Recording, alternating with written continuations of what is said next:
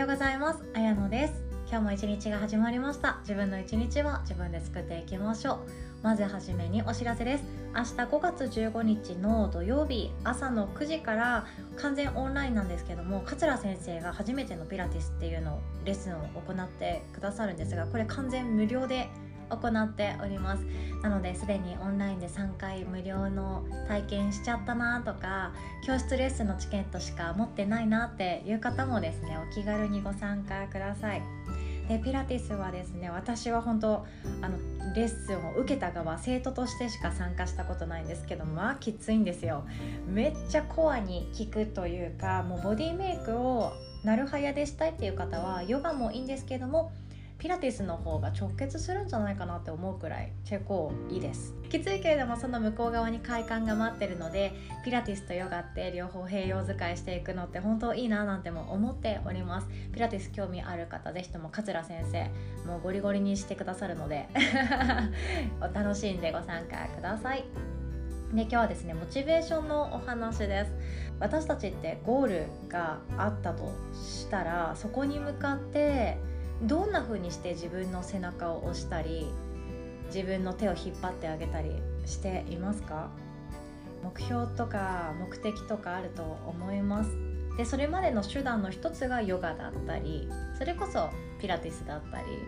友達作りだったりマインドフルネスだったりいろんなことがあると思うんですよね。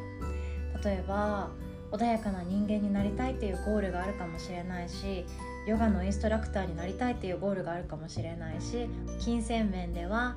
自分が何かに束縛されることなく自由に過ごしたいとか独立したいとか家族と一緒に田舎暮らしをしたいとかいろんなゴールがあるかと思います。もちろんこのゴールは通過点ですよ。でもこのゴールについて私たちってどんな気持ちを自分で作っていくかっていうところがとても大切でそれがモチベーションっていうことになっていきます。モチベーションっていうのは一つのモチベーションだけじゃ私たちゴールできないんですね。一つのゴール。例えば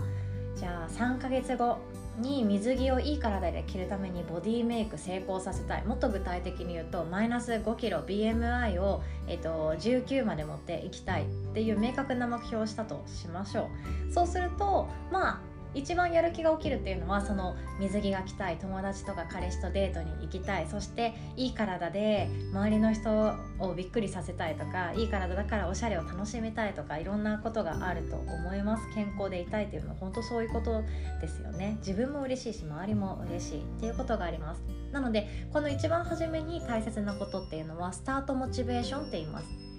理想の体つきをしている人の写真を目につくところに置いておくとか私だったら中村あんちゃんの待ち受け画面一時期してました。可愛いし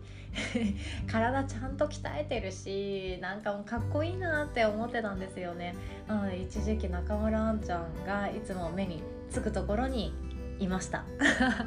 これスタートモチベーションです。でえっ、と大学合格したいっていう方だったらその大学の写真とその中に自分を合成した写真とかその楽しいキャンパスライフを描いているような理想像っていうのが自分の視野の中に視野に入るところに写真だったりポスターだったり何かしら置いておくっていうのはとてもいいです。それと同じように自分のゴールがあったらそのなんだろう決意をした時の自分へのメッセージとかありますよね。受験とか本当部活動の試合の時とか特にやってたと思うんですけど大人になったらやること減っちゃいます。でもそれでもやりたいことがあるなら視界に入るところにその自分の決めた決断した時の気持ちを書き記しておくっていうのはとても大切です。でそれが心が折れそうになった時とかもう自分なんか無理かもしれないと思った時とかに視野に入ってくるといやそんなことない。ああやって決断したんだ。よし頑張ろう。ってまた思えたりするってことなんですよ。でこのスタートモチベーションだけにしがみついてこのゴールに向かって自分の設定したゴールに向かって突き進んでいく時って失敗しやすいです。そこからもう一つ必要なのが持続モチベーションって言います。でスタートモチベーションっていうのはそのなんだろうな大学に入ってめちゃくちゃ楽しみたいとか遊びたいっていうその状況があると思いますし仕事についても独立して自分で自由に時間配分を決められながら誰からも怒られずに理不尽なことを言われずに苦手な人と一緒に働かずにお金を稼げるって最高じゃんっていう意味がいっぱいあると思うんですよね。でもそれだけでやっていくと挫折した時って立ち直りが挫折した時にその大きな挫折だったら立ち直るのにとても時間がかかったりとかあとは三日坊主になりやすかったりするんですよね。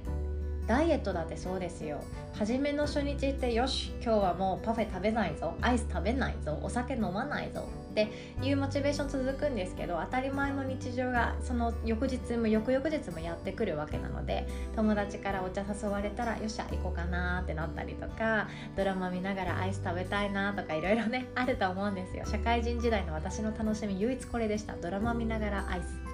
寂しい。なんですけどこの三日坊主にならないために今度必要なのがここで持続モチベーションっていうのが出てきます。持続モチベーションっていうのが何かっていうとプロセスを細かく細かく見ていくっていうことなんですね。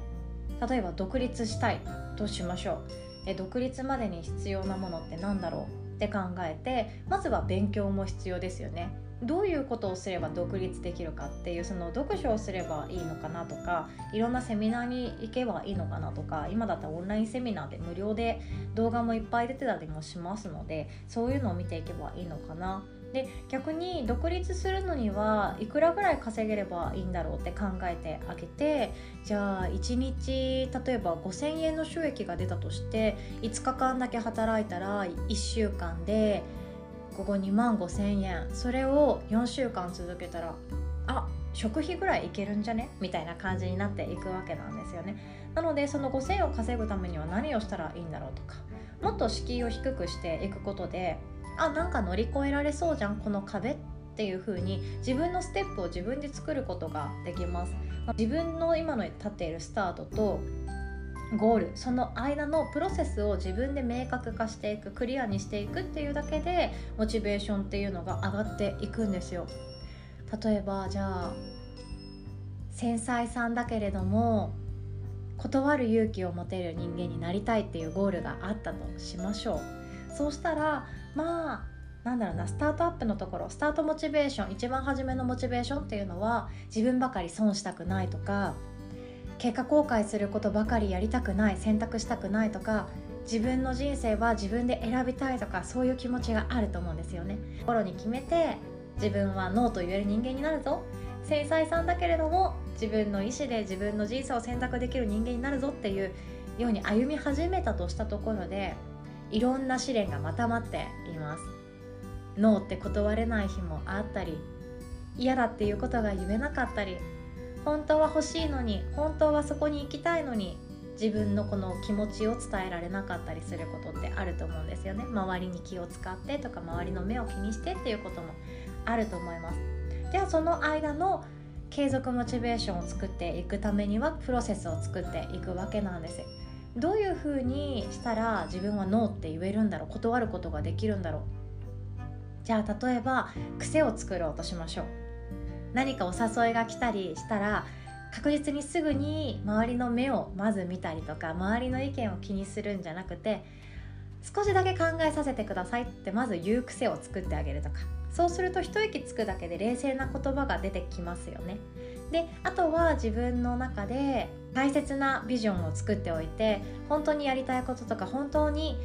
ここに時間を注ぎたいというものさえあれば断る理由なんて簡単に出てきます。その大切なものをどんどん見つけてあげる。自分のやりたかったことに割く時間を増やしていく。割合を増やしていくっていうようなことをするだけでもノーって言えるんじゃないかとか。あとはその断り方の練習をしてみるとか。断り方の文句を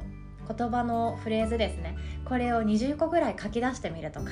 でそれを手帳に書き留めておくと普段から自分が使いやすかったりするんじゃないかなとか。あとは自分で分析をしてどういう時に断れなかったかとか。どういう時に後悔したかとかそれを見える化していくだけであ私はこの人のこういう言い方をされたら断れないんだとか何で私はここの時に本当はここにこうしたいっていうことが言えなかったっていうと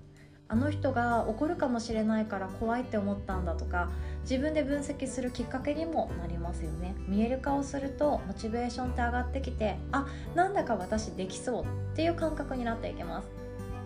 ヨガもそうですよ。もっと上手になりたいなとか体全身でヨガを楽しみたいなとかそれこそヨガの資格取ってみたいなっていう時ってまあ、ヨガの資格はねもうほんとみんなで励まし合いながらするからそんなに挫折しないんですけど一人でされてる方とかはいやもうヨガなんてやめちゃおうかなとかお酒飲んでぐうたらしてもうそれだけでもこの体だけれどもヨガができなくってもまあいいかな今楽しいしって思うこともあるかもしれないんですけどもこのプロセスですよね。プロセスの見える化。1日5分だけこれをするだけで1週間後にはこういうことができて1日10分太陽礼拝を毎朝するだけでわ体重が3ヶ月で5キロ減ったとかこれなのざらにありますよ。そんな風に毎日何ができるんだろうとか自分のプロセスの中で明確にできることって何だろうって考えてあげたりどういう時に心が挫折しやすいんだとか誘惑に乗りやすいんだとかそこ自分のなんだろうな人間らしいポイントを見つけておくとゴールまでたどり着きやすいです。なので一番初めのよしやってやるっていう気持ちだけではみんなゴールできないんですよ。人間なので今の現状にずっと慣れ親しんできたらそのままがいいに決まってんですよ。でもそれを変えてあげるともっといい世界が待っていてもっと面白い世界が待っている方の割合の方が高いんですよね。なので自分をそこに引っ張っていってあげる。背中を押してあげるっていうのは自分自身でやっていくことがとても大切です。ということで今日モチベーションのお話でした。お互い今日も自分の背中自分で叩きを押していきましょう。それでは今日もお聴きくださりありがとうございます。おしまい。